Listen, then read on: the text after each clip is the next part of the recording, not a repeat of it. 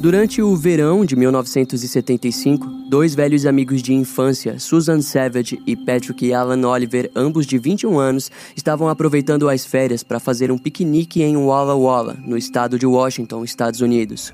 No entanto, durante o caminho eles trombaram com um outro jovem que na época tinha apenas 23 anos.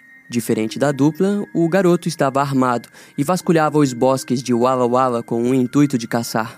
Porém, para Patrick e Susan, aquele encontro marcaria o fim de suas vidas.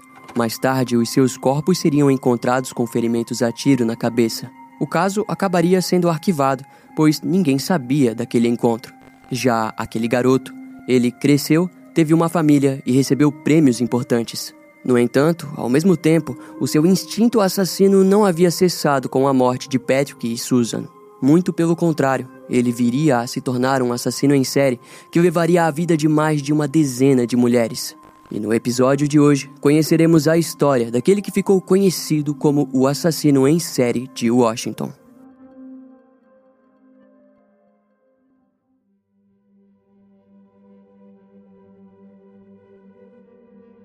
No final de fevereiro de 1990, o Departamento de Polícia de Spokane, ao leste de Washington, foi chamado para lidar com um achado perturbador. Os moradores do bloco 4100 da East Upriver Drive haviam encontrado um corpo nu de uma mulher negra em um aterro próximo do rio Spokane. Quando os primeiros patrulheiros chegaram, eles notaram que a mulher apresentava ferimentos a tiros. Assim, a busca pela área se iniciou e a divisão de homicídios foi chamada para ficar a cargo do caso. Ainda no local, os investigadores notaram que o tamanho dos ferimentos sugeria que a arma usada era de pequeno calibre.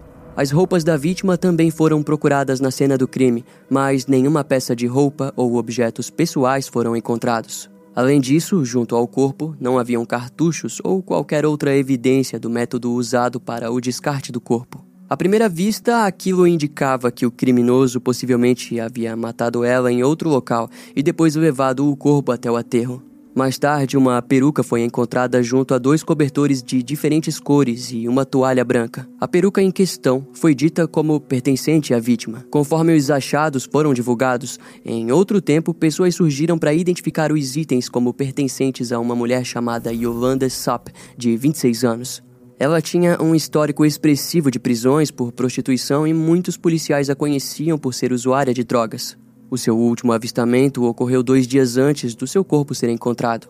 De acordo com as investigações, no momento do seu desaparecimento, Yolanda estava na área de East Sprague, um local conhecido para o contato de profissionais do sexo.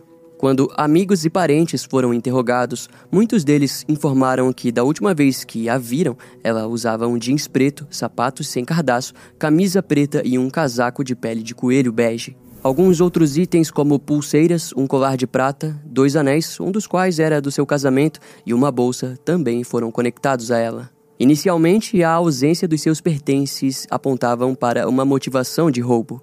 Algumas amostras de cabelo e de fibras foram coletadas, mas nos dias seguintes nenhuma nova pista seria encontrada que levasse as investigações para próximo do responsável pelo crime. No mês seguinte, nas primeiras horas da manhã do dia 25 de março, a polícia de Spokane foi chamada até o bloco 3200 da East South Riverton. Ao que parecia, mais um corpo havia sido encontrado. No entanto, daquela vez se tratava de uma mulher branca, mas o método de assassinato era o mesmo. Ela havia sido morta a tiros. O departamento de polícia intensificou as investigações e logo a identificaram como Nick Lowe, de 34 anos. Assim como Yolanda, ela tinha um histórico de prisões por prostituição e porte de drogas. O seu último avistamento ocorreu na zona de prostituição de East Sprague, em Spokane. Na autópsia, um projétil de calibre 22 foi retirado do seu corpo. Curiosamente, o legista notou que o cadáver de Nick tinha um cheiro estranho. Após algum tempo, o cheiro se apresentou compatível com um odor de óleo de motor. Em testes toxicológicos, foi confirmado que momentos antes de sua morte, a vítima havia utilizado drogas.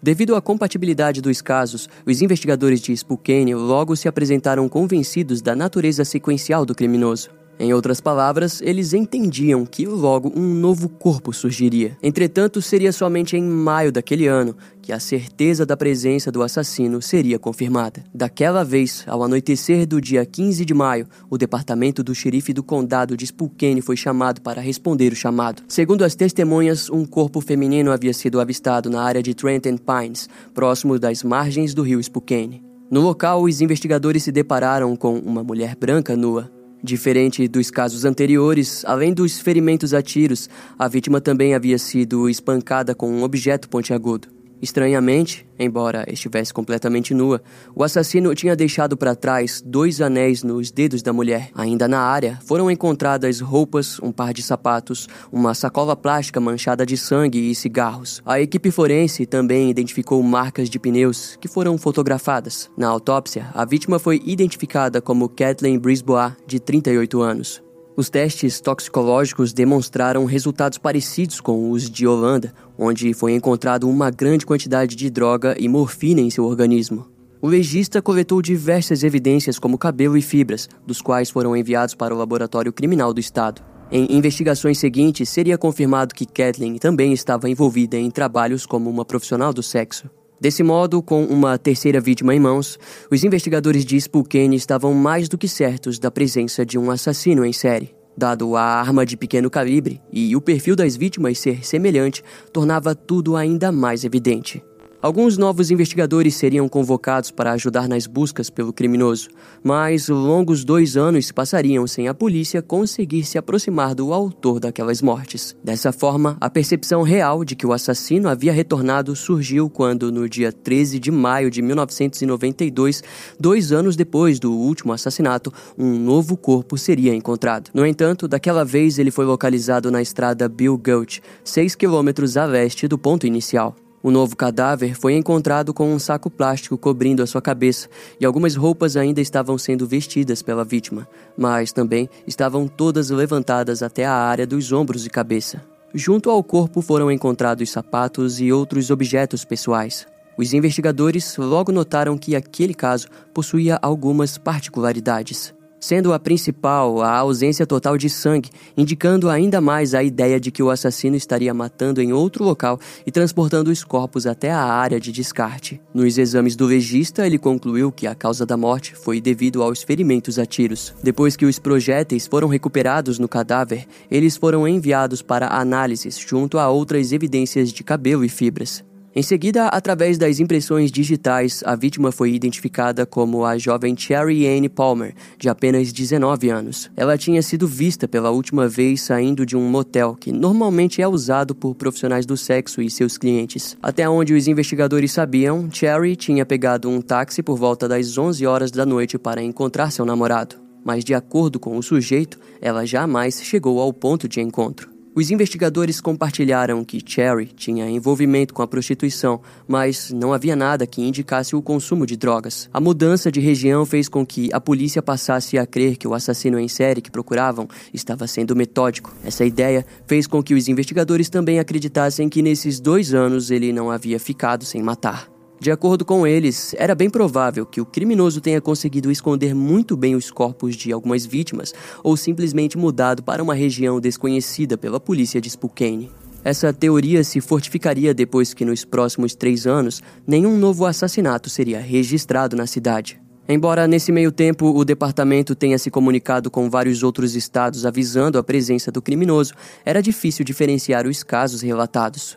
Afinal, estamos falando de um criminoso que matava a tiros mulheres envolvidas com prostituição algo que infelizmente não era tão incomum, dado o tipo de vida que aquelas mulheres levavam. Desse modo, um novo caso de interesse acabaria surgindo apenas no final de agosto de 1995, quando o investigador Ron Trogdon, do condado de Kitsap, foi chamado para lidar com um caso de homicídio. O corpo despido de uma mulher branca tinha sido encontrado baleado e coberto por folhagens cortadas, trazidas de uma região diferente. Junto ao corpo, apenas foram encontrados os modeladores de cabelo da vítima. No entanto, quando o investigador Ron Trogdon caminhou pela área do crime, ele acabou encontrando uma segunda pilha de folhagens parecidas com as que cobriam o corpo da mulher. Lá ele descobriu sangue e duas sacolas plásticas com modeladores de cabelo iguais aos que havia visto no cadáver. Mais tarde, a mulher foi identificada como sendo Patricia Barnes, de 60 anos. Os investigadores descobriram que ela tinha sido vista pela última vez em Seattle e foi avistada usando os modeladores de cabelo. Segundo as pessoas interrogadas, Patrícia era conhecida por ser moradora de rua, sem ligações com a prostituição. Mas informaram que ela era alcoólatra, fato que se mostrou verdade depois que os exames encontraram uma grande quantidade de álcool em seu organismo. Frente a esse caso, os investigadores de Spokane a registraram como a vítima mais velha do assassino em série que caçavam. Eles confirmaram que se tratava dele quando dois projéteis de uma arma calibre 22 foram encontrados no corpo. Assim, o estilo de vida, a balística e a maneira como o corpo foi encontrado apontava diretamente para o criminoso, sendo um dos fatores predominante a ausência de sangue, que indicava o empenho que o assassino tinha em matar suas vítimas e depois descartar seus corpos em pontos diversos. Em frente a todas essas compatibilidades, o investigador Ron Trogdon entrou em contato direto com Marvin Hill, o investigador em encarregado de uma força-tarefa da polícia de Spokane, designada para a captura do assassino. Em pouco tempo de conversa, eles confirmaram que a partir daquele momento estariam caçando o mesmo homem. Aquilo deu início a uma imensa investigação contra aquele que intitulavam de o assassino em série de Washington. Demoraria quase um ano para que o assassino retornasse à vista das autoridades de Washington. Assim, dez meses depois do caso do condado de Kitsap, em junho de 1996, o corpo de Shannon Zilinski, de 39 anos, foi encontrado próximo de um cruzamento em Spokane. Mais diferente do que os investigadores estavam acostumados, ela foi encontrada vestida. Quando Marvin Hill chegou na cena do crime, ele também a encontrou com uma toalha sobre o torso. Além disso, próximo da área do crime foi localizado um par de meias brancas, uma meia calça e uma bota preta de cano alto. Junto ao corpo foram encontrados um projétil e uma pequena poça de sangue. A ausência de luta e a familiaridade dos detalhes fizeram com que Marvin se visse convencido de que se tratava do assassino em série que continuava ativa. Em uma busca pela ficha de Shannon, ficou evidente que, assim como as outras, ela atuava como profissional do sexo e era conhecida pelo porte de drogas. O problema, no entanto, era de que o estágio de decomposição estava alto demais, fazendo com que os testes toxicológicos não fossem realizados, mas, dada a compatibilidade dos detalhes, ela foi posta oficialmente na lista. Shannon tinha sido vista na tarde do dia 27 de maio de 1996 junto a um grupo de homens bebendo álcool na região de prostituição que atuava. Ao anoitecer, foi novamente vista saindo de casa para provavelmente trabalhar, e depois disso não há nenhum registro até o dia em que seu corpo foi encontrado. Naquela altura das investigações, o assassino voltaria a surpreender os investigadores, quando ele se apresentou ausente por mais de um ano, retornando apenas no final de agosto de 1997. No entanto, daquela vez ele estava mais violento, pois dois corpos foram encontrados de uma única vez. O primeiro, que foi encontrado em um campo, pertencia à profissional do sexo Heather Hernandes, de 20 anos. No momento em que foi encontrada, ela vestia apenas uma camiseta e um sutiã. Assim, enquanto Marvin Hill analisava o corpo, ele notou um rastro de sangue que saía de um estacionamento até o ponto em que estava. Ou seja, o assassino havia tirado sua vida e depois estacionado o veículo e arrastado o corpo até o campo. E enquanto Marvin cuidava daquela cena de crime, a força-tarefa foi acionada para lidar com outro cadáver. Este se tratava de uma mulher asiática encontrada na estrada Forker, em Spokane. Através das impressões digitais, ela foi identificada como a adolescente Jennifer Joseph, de 16 anos. Naquela cena do crime, foram encontradas uma toalha azul clara, uma blusa sem um botão, uma calça preta, dois sapatos, uma calcinha, um pedaço de antena de rádio e uma camisinha usada. A causa da morte foi determinada como múltiplos ferimentos a tiros. Assim como eles já imaginavam, havia indícios de que a vítima havia sido morta em outro local e transportada até a área de descarte. Entretanto, durante a autópsia, novos detalhes seriam notados. Ao que parece, o criminoso havia pintado as unhas das mãos e dos pés de Jennifer com um esmalte que continha glitter. O legista concluiu isso depois de perceber que mais fragmentos do esmalte foram encontrados em outros pontos do corpo da adolescente. Um dos seus cílios falsos e brincos estavam faltando, indicando que ela havia entrado em uma briga com o criminoso antes de ser morta. Nas investigações foi descoberto que testemunhas haviam visto ela viajando para o leste ao lado de um homem branco de aproximadamente 30 a 40 anos, em um Corvette da cor branca. Depois de tantos anos, aquele veículo seria a primeira pista física do paradeiro do criminoso. Mas, embora o progresso estivesse sendo feito, naquela época, esse não era o único assassino em série ativo em Washington. Talvez você até saiba de quem nós estamos falando. Quando as mortes foram notadas pelos jornais, as primeiras teorias eram de que o terrível assassino do Green River havia mudado de área de atuação. Alguns investigadores demonstraram o real receio de que essa teoria fosse verdade. E, por parte dos jornais, a ideia foi levada muito a sério, mas era um erro, já que estavam se apoiando apenas no fato de que as vítimas eram profissionais do sexo. Assim, essa especulação só seria abafada depois que a polícia passou a priorizar o fato de que o método de assassinato era totalmente diferente do visto no assassino do Green River. Porém, ao mesmo tempo, o FBI, por exemplo, entendia que assassinos em série refinados podem sim eventualmente mudar em seu modus operandi e até mesmo a assinatura, com o intuito de atrapalhar as investigações.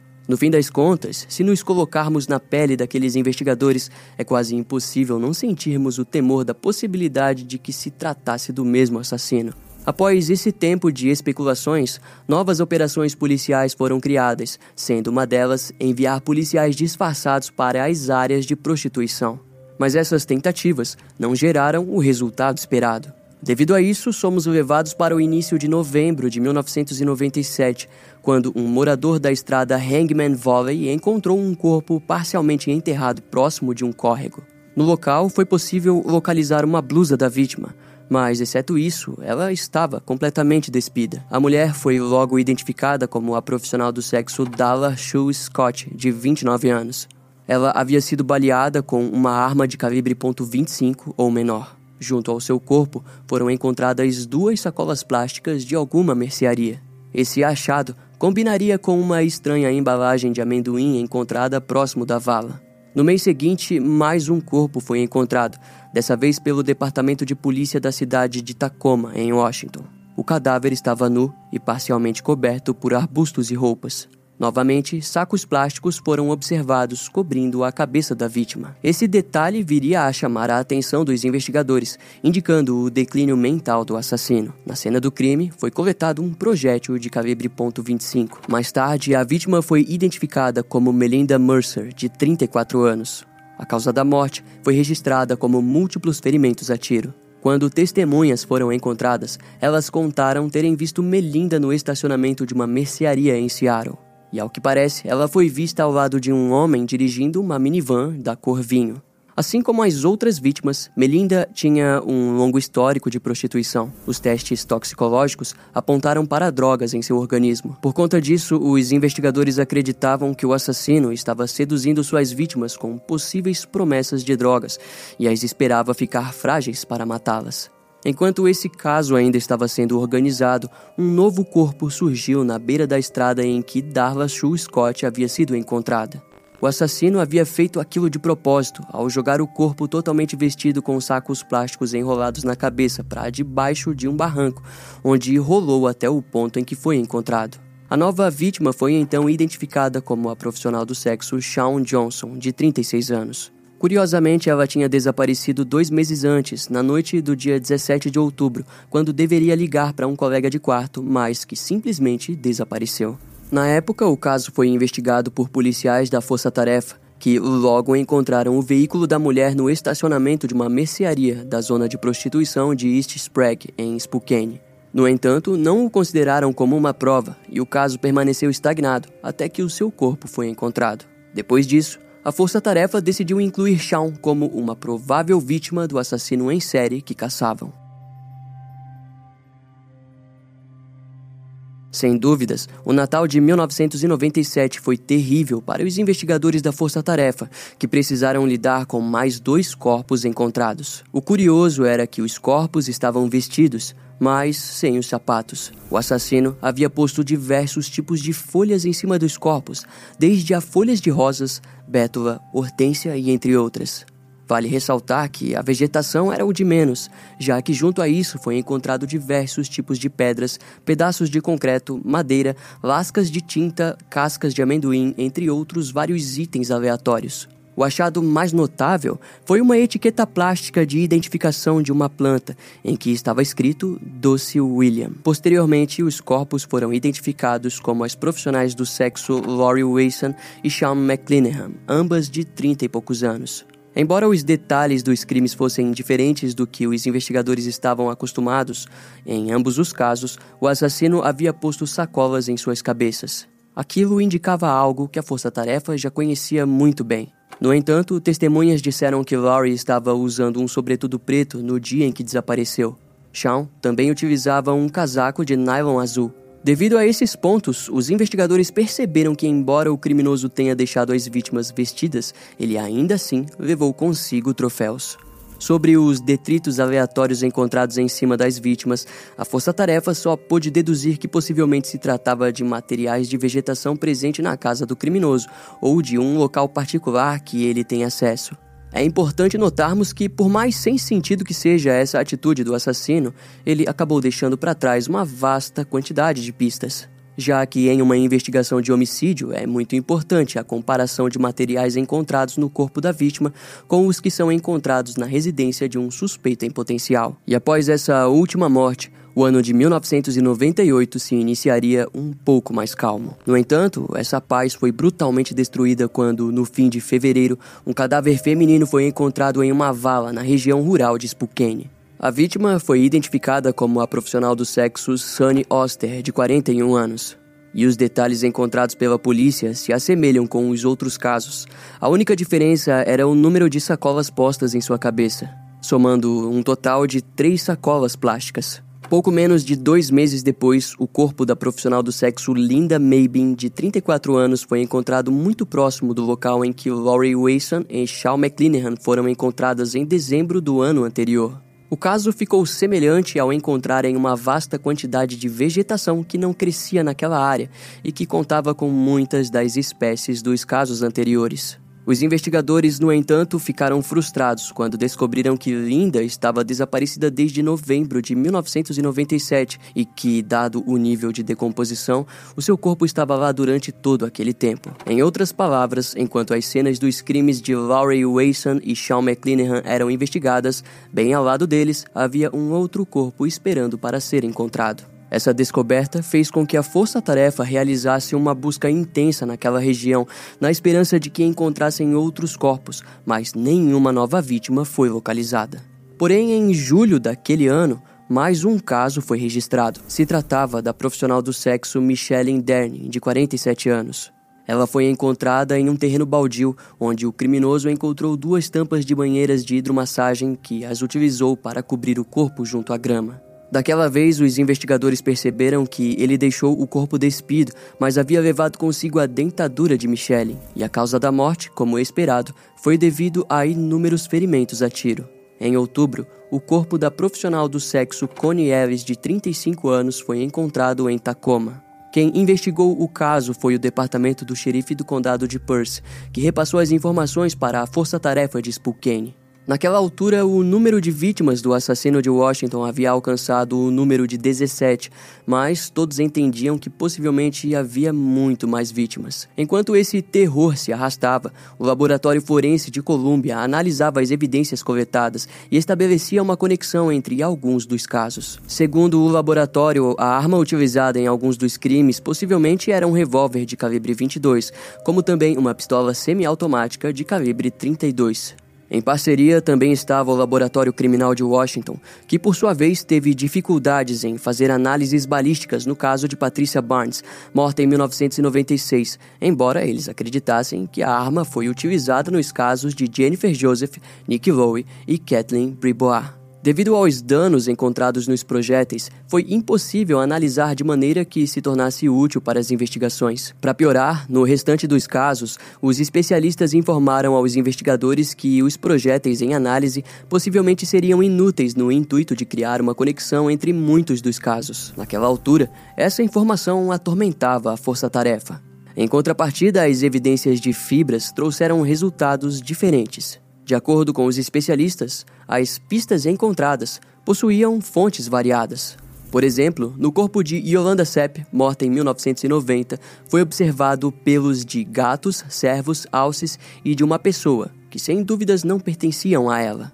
Essas descobertas também foram idênticas às feitas no caso de Nick Lowe. O pelo de gato em questão também se apresentou no sutiã de uma das vítimas, e mais pelos humanos foram encontradas em outras vítimas. Segundo os resultados das análises, pertenciam a um homem caucasiano com cabelo castanho. Os resultados das análises nos órgãos íntimos das vítimas, feitas a partir de esperma humano coletado de seus corpos, demonstrou compatibilidade de DNA em sete casos.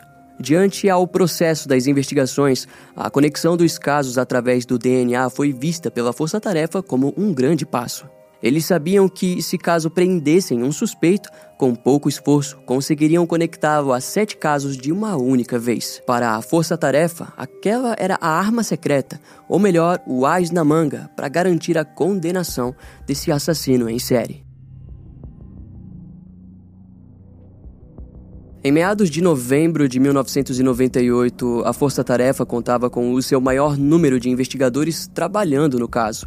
Dessa forma, era por volta da 1h25 da manhã da terça-feira do dia 10 de novembro, quando os policiais infiltrados na área de prostituição viram um Honda Civic Prata 1985 de Washington encostar para pegar uma profissional do sexo, Jennifer Robinson. Um deles pesquisou a placa 918AJH e descobriu que se tratava de Robert Lee Yates. Os policiais se aproximaram e questionaram ele sobre o que estava fazendo naquela área. Robert respondeu que o pai de Jennifer havia lhe pedido para buscá-la. O policial suspeitou, mas a própria mulher confirmou a história. Ele acabou precisando liberá-los, mas preencheu um relatório e enviou para a Força Tarefa. Porém, aquele relatório se perderia em meio a vários outros. Contudo, naquela altura, as investigações estavam intensas e foi nesse momento que um relatório datado do dia 1 de agosto de 1998 veio à tona. Segundo os arquivos, uma profissional do sexo de 30 anos, chamada Christine Smith, registrou uma ocorrência de agressão. No depoimento, ela disse que teve um encontro com um homem que tinha uma van preta dos anos 70, com o seu exterior de coloração laranja e com um assento de vinil marrom. Na parte de trás, Christine descreveu o que parecia ser uma cama de madeira com um colchão. O motorista foi descrito como um homem branco de mais ou menos 50 anos. Ela disse que ele tinha cabelos claros, sem pelos faciais e com um rosto manchado. Após negociarem o que seria feito e quanto sairia, o sujeito dirigiu até uma região afastada. E lá, durante o ato sexual, ele a agrediu com algo na cabeça. O golpe quase fez com que Christine perdesse a consciência, mas ela lutou para fugir. Durante a agressão, o sujeito disse para que ela devolvesse o dinheiro, mas Christine ignorou aquilo e pulou para a parte da frente da van, onde fugiu pela porta do passageiro. Ela correu até chegar no centro de reabilitação de St. Luke, que fica próximo do local em que foi levada pelo agressor. Lá, Christine pediu ajuda para o guarda de segurança, que levou ela até o hospital local. Mais tarde, ela procurou a polícia, mas o boletim de ocorrência seria tratado com descaso. Agora, os investigadores da Força Tarefa tentaram conversar com ela novamente, mas Christine não conseguia dar uma descrição detalhada do sujeito que a agrediu. No entanto, para muitos dos envolvidos, Robert Lee Yates era o melhor suspeito, principalmente porque ele se encaixava nas poucas características que Christine tinha oferecido no passado. Então, no dia 14 de setembro de 1999, um investigador foi até a casa dele, mas não havia ninguém. Ele então deixou uma mensagem para que Robert entrasse em contato com o nosso já conhecido investigador Marvin Hill. E ainda no mesmo dia, o suspeito respondeu e se encontrou com o investigador no prédio de segurança pública. Quando Robert chegou, a primeira coisa que chamou a atenção, tanto de Marvin quanto dos outros oficiais ao seu lado, foi o cabelo castanho do suspeito. Era uma sala de interrogatório. Os oficiais disseram a Robert que o seu nome estava frequentemente surgindo em uma investigação de assassinato em série. Obviamente, Marvin deixou claro que não estava considerando ele como um suspeito e que Robert teria total liberdade de ir embora quando quisesse. Dessa forma, o primeiro questionamento feito pelos investigadores foi sobre o seu envolvimento com a profissional do sexo Jennifer Robinson. Em resposta, apenas respondeu a história ao dizer que naquele dia o pai da garota havia o instruído a buscá-la. Marvin, no entanto, Disse a ele que essa história geralmente é contada por qualquer homem casado que se envolve com prostituição. Robert manteve a sua história, mas quando questionado sobre o nome da garota, ele teve dificuldades em lembrar. E quando questionado sobre o pai de Jennifer, ele disse que haviam trabalhado juntos por um curto período de tempo. Quase no mesmo instante, os investigadores deixaram claro que não acreditavam naquela história. Então ele foi questionado sobre uma infração de trânsito cometida em setembro de 1997, onde ele foi parado pela polícia enquanto dirigia com um Corvette de cor branca. Robert então respondeu dizendo que havia vendido o veículo. Os investigadores perguntaram sobre os seus outros veículos e Robert disse que possuía um Honda Civic 1985 e um Honda Accord da cor azul escuro. De acordo com ele, esses veículos eram do seu trabalho e ele evitava dirigi-los. Sobre o seu contato com profissionais do sexo, Robert garantiu que não costumava se envolver com as mulheres da área de prostituição de Spokane. E como muito provavelmente você deve estar pensando, Nessa altura, a força-tarefa tinha diferentes tipos de evidências de fibras e DNA para comparar. Assim, pediram para Robert se ele ofereceria voluntariamente uma amostra do seu sangue. Diante a pergunta, Robert manteve a postura e respondeu que preferia falar com sua esposa sobre esse tipo de decisão. Ele então foi liberado, mas mais tarde ligou para informar que não ofereceria nenhum tipo de amostra solicitada. Quando a força-tarefa soube disso, ficou evidente que aquele homem poderia ser muito bem o assassino em série mais procurado de Washington. Mas antes de continuarmos, é hora de sabermos um pouco mais sobre quem é esse tal de Robert. Sem muita investigação, a força-tarefa descobriu que durante boa parte da sua vida, Robert Lee Yates foi um homem comum sendo a maior tragédia da sua família ocorrida antes do seu nascimento, quando sua avó assassinou seu avô com um machado em 1945. Robert, no entanto, nunca teve uma mãe para cuidar dele, já que ela morreu quando ele ainda era muito jovem. Ele acabou crescendo sozinho e, após a sua formatura, Robert tentou seguir a vida acadêmica, mas desistiu. Em 1975, ele conseguiu um trabalho na penitenciária do estado de Washington, em Walla Walla, onde trabalhou por apenas seis meses. Mais tarde, se casou com uma jovem chamada Linda e, posteriormente, se alistou no exército. Curiosamente, a sua vida como militar foi admirável, já que ele trabalhou como um piloto de helicóptero por longos 19 anos. Durante esse tempo, Robert serviu na Alemanha e atuou principalmente nos estragos causados pelo furacão Andrew. Além também de fazer uma missão pela ONU até a Somália, onde foi elogiado pela sua coragem. Robert recebeu diversos tipos de prêmios e medalhas diferentes pelo seu trabalho. Mas, estranhamente, faltando um ano para sua aposentadoria, ele saiu com uma dispensa honrosa e começou a trabalhar em uma empresa de fundição de alumínio. Mais tarde, conseguiu um emprego na Guarda Nacional de Washington. Lá, Robert alcançou postos maiores e pilotou o helicóptero de reconhecimento OH-58 Kiowa. De acordo com os seus colegas, ele era muito eficiente. Os superiores de Robert descreveram ele como corajoso por patrulhar regiões hostis sem medo algum, além também de ser visto como um ótimo pai de cinco filhos. Frente a todos, Robert era um americano idealizado. No entanto, toda essa história de bom soldado acaba com o início dos anos 90, atingindo seu ápice em 1997, quando Robert teve sua licença de voo retirada enquanto aguardava as suas avaliações médicas. Nesse período, uma onda de assassinatos se seguiu até 1998. Durante esse um ano, o assassino em série de Washington se tornou ativo, fazendo com que os investigadores teorizassem que ser impedido de voar serviu como estressor para Robert. Dessa forma, somos levados de volta para o dia daquele interrogatório, onde, mais tarde, a força-tarefa conseguiu localizar a esposa de Robert, Linda. De acordo com ela, houve um dia em que seu marido havia ficado a noite toda fora. Quando retornou, ela viu ele pegar um conjunto de materiais de limpeza para limpar a traseira de sua van. Ao se aproximar para ver o que havia acontecido, ela disse ter se deparado com uma grande quantidade de sangue. Quando questionou o seu marido sobre o sangue, Robert disse que havia atropelado um cachorro. Ele alegou ter parado e colocado o animal na parte de trás da van, onde levou até um veterinário. Aquilo era mórbido. Pois era evidente que nunca se tratou de um cachorro, mas sim de uma de suas vítimas. Os investigadores se viram cientes de que Robert conseguia mentir de forma descarada para qualquer pessoa. Assim, eles decidiram procurar pela profissional do sexo Jennifer Robinson. Ela contou aos investigadores que naquele dia Robert pagou ela para fazer sexo oral e quando o policial se aproximou, foi ela quem instruiu Robert a contar aquela história sobre seu pai. Jennifer então garantiu que Robert nunca conheceu seu pai e que o próprio não morava em Spokane, ou seja, ele havia se aproveitado da história e aumentado para mentir. Diante de todas essas informações, os investigadores concluíram que, sem dúvidas, ele era um suspeito promissor. O próximo passo da força-tarefa foi procurar pela pessoa que havia comprado o antigo Corvette branco dele.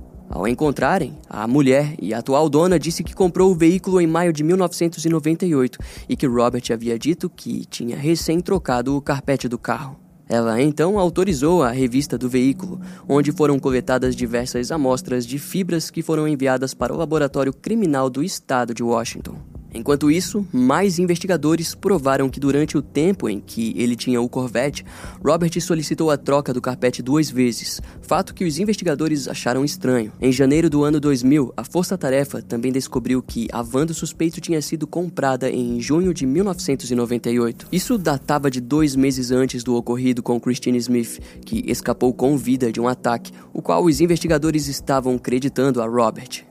Mas, como ela não se lembrava do agressor, eles só teorizavam que se tratava dele e não poderiam acusá-lo pelo evento. Nos meses seguintes, a força-tarefa continuou aguardando os resultados das análises de laboratório, até que, em abril do ano 2000, as boas notícias chegaram em Spokane. De acordo com o laboratório, as fibras recuperadas do Corvette correspondiam com as fibras encontradas no cadáver de Jennifer Joseph, morta em 1997. O nylon encontrado era compatível microscopicamente em relação à cor, textura e forma. Em resposta, os investigadores emitiram um mandado de busca oficial para o Corvette, onde, nos primeiros momentos de análise, encontraram um botão de camisa branco. Além disso, a fivela do cinto no banco de passageiro estava nitidamente manchada de sangue. Em análises com produtos químicos, vestígios de sangue também foram encontrados nos bancos. As manchas logo se estenderam por quase todo o veículo e de todas essas manchas foram extraídas amostras de DNA para testes. Inicialmente foi descoberto que as manchas pertenciam todas a uma única pessoa.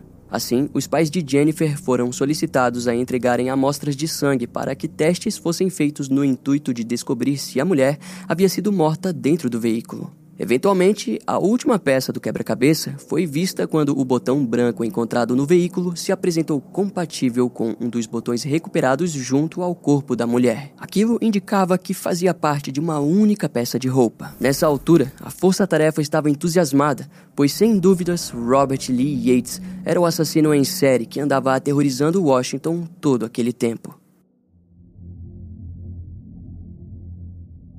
No dia 18 de abril do ano 2000, um mandado de prisão foi emitido para Robert Lee Yates, que foi preso sob acusação do assassinato de Jennifer Joseph. E através de outro mandado, os investigadores conseguiram amostras de sangue do suspeito e uma análise de DNA foi feita para que uma conexão fosse estabelecida nos outros casos de assassinatos. Os investigadores também foram rapidamente até a residência dos Yates, onde logo viram as plantas e vegetações idênticas às encontradas nos corpos das vítimas Laurie Wason, Sean McClanahan e Linda Mabin. Aos arredores da propriedade foi visto diversos pedaços de concreto quebrado, além de madeira, casca de amendoim e pedras.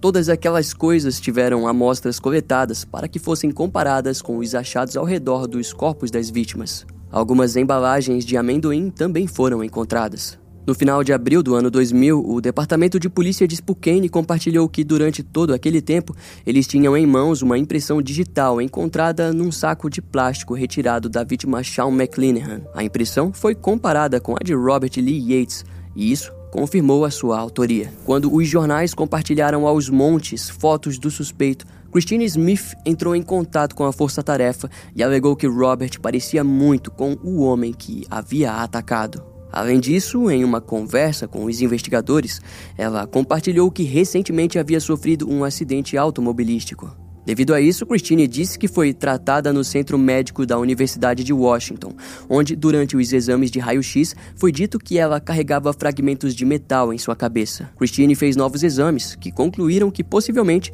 os fragmentos tinham origem de um antigo ferimento causado por arma de fogo. Em outras palavras, naquele dia, Robert, na verdade, havia tentado matar a mulher com um tiro no crânio, mas acabou errando. Os investigadores ficaram assustados com a história, mas era uma chance perfeita de conseguirem mais uma acusação contra o suspeito.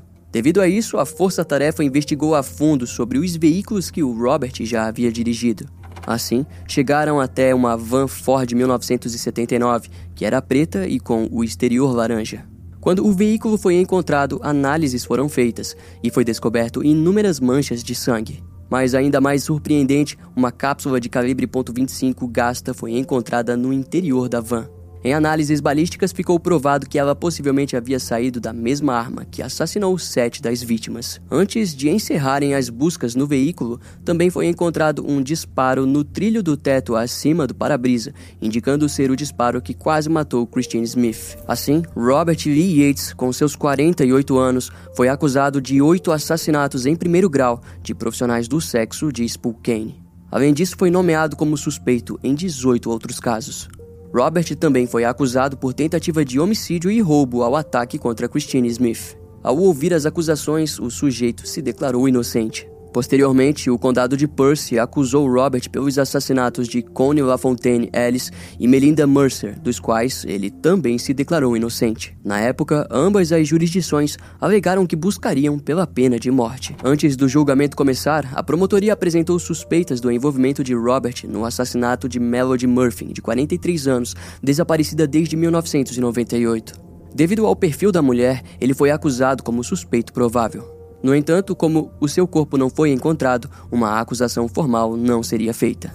Foi então que, no dia 16 de outubro do ano 2000, Robert declarou através do seu advogado que desejava fazer um acordo. Ele estava disposto a se declarar culpado de 13 acusações de assassinato em primeiro grau e uma acusação de tentativa de homicídio incluindo os assassinatos da dupla de jovens Patrick Alan Oliver e Susan Patricia Savage, mortos em 1975, quando ele tinha apenas 23 anos.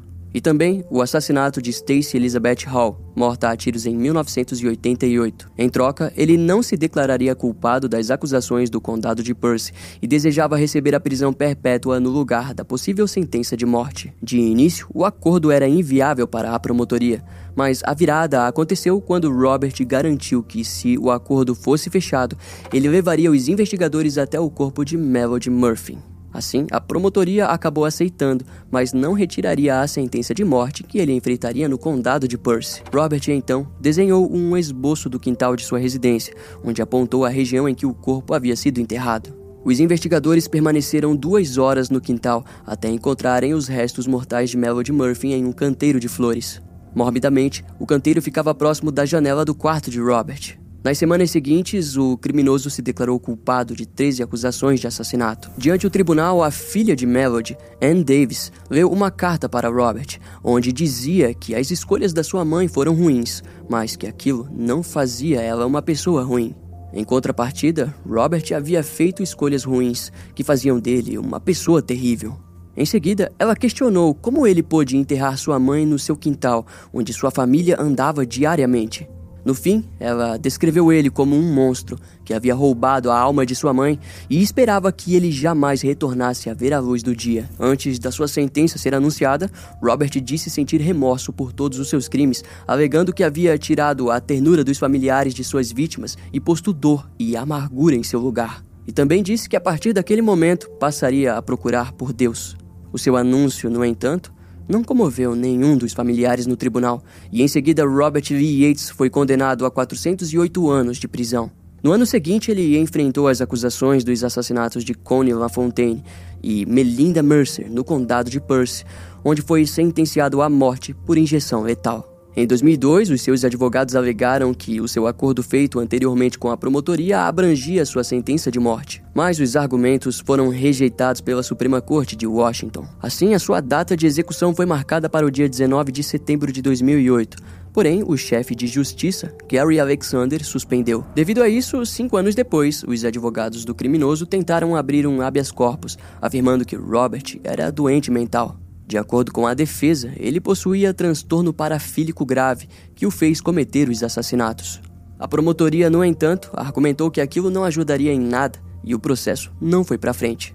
Nos anos seguintes, Robert foi mantido na penitenciária do estado de Washington, onde diversos pontos burocráticos vieram a acontecer. Por exemplo, no dia em que o governador de Washington, Jay Inslee, disse que não assinaria a sentença de morte para ninguém que estivesse no corredor da morte. Em 2018, a Suprema Corte do Estado de Washington decidiu que a pena de morte violava a Constituição do Estado. Assim, todos os criminosos sentenciados à morte tiveram suas sentenças comutadas para a prisão perpétua. No fim das contas, Robert Lee Yates, dito como o assassino mais notório de Washington, atualmente está com os seus 71 anos e continua preso na penitenciária do Estado.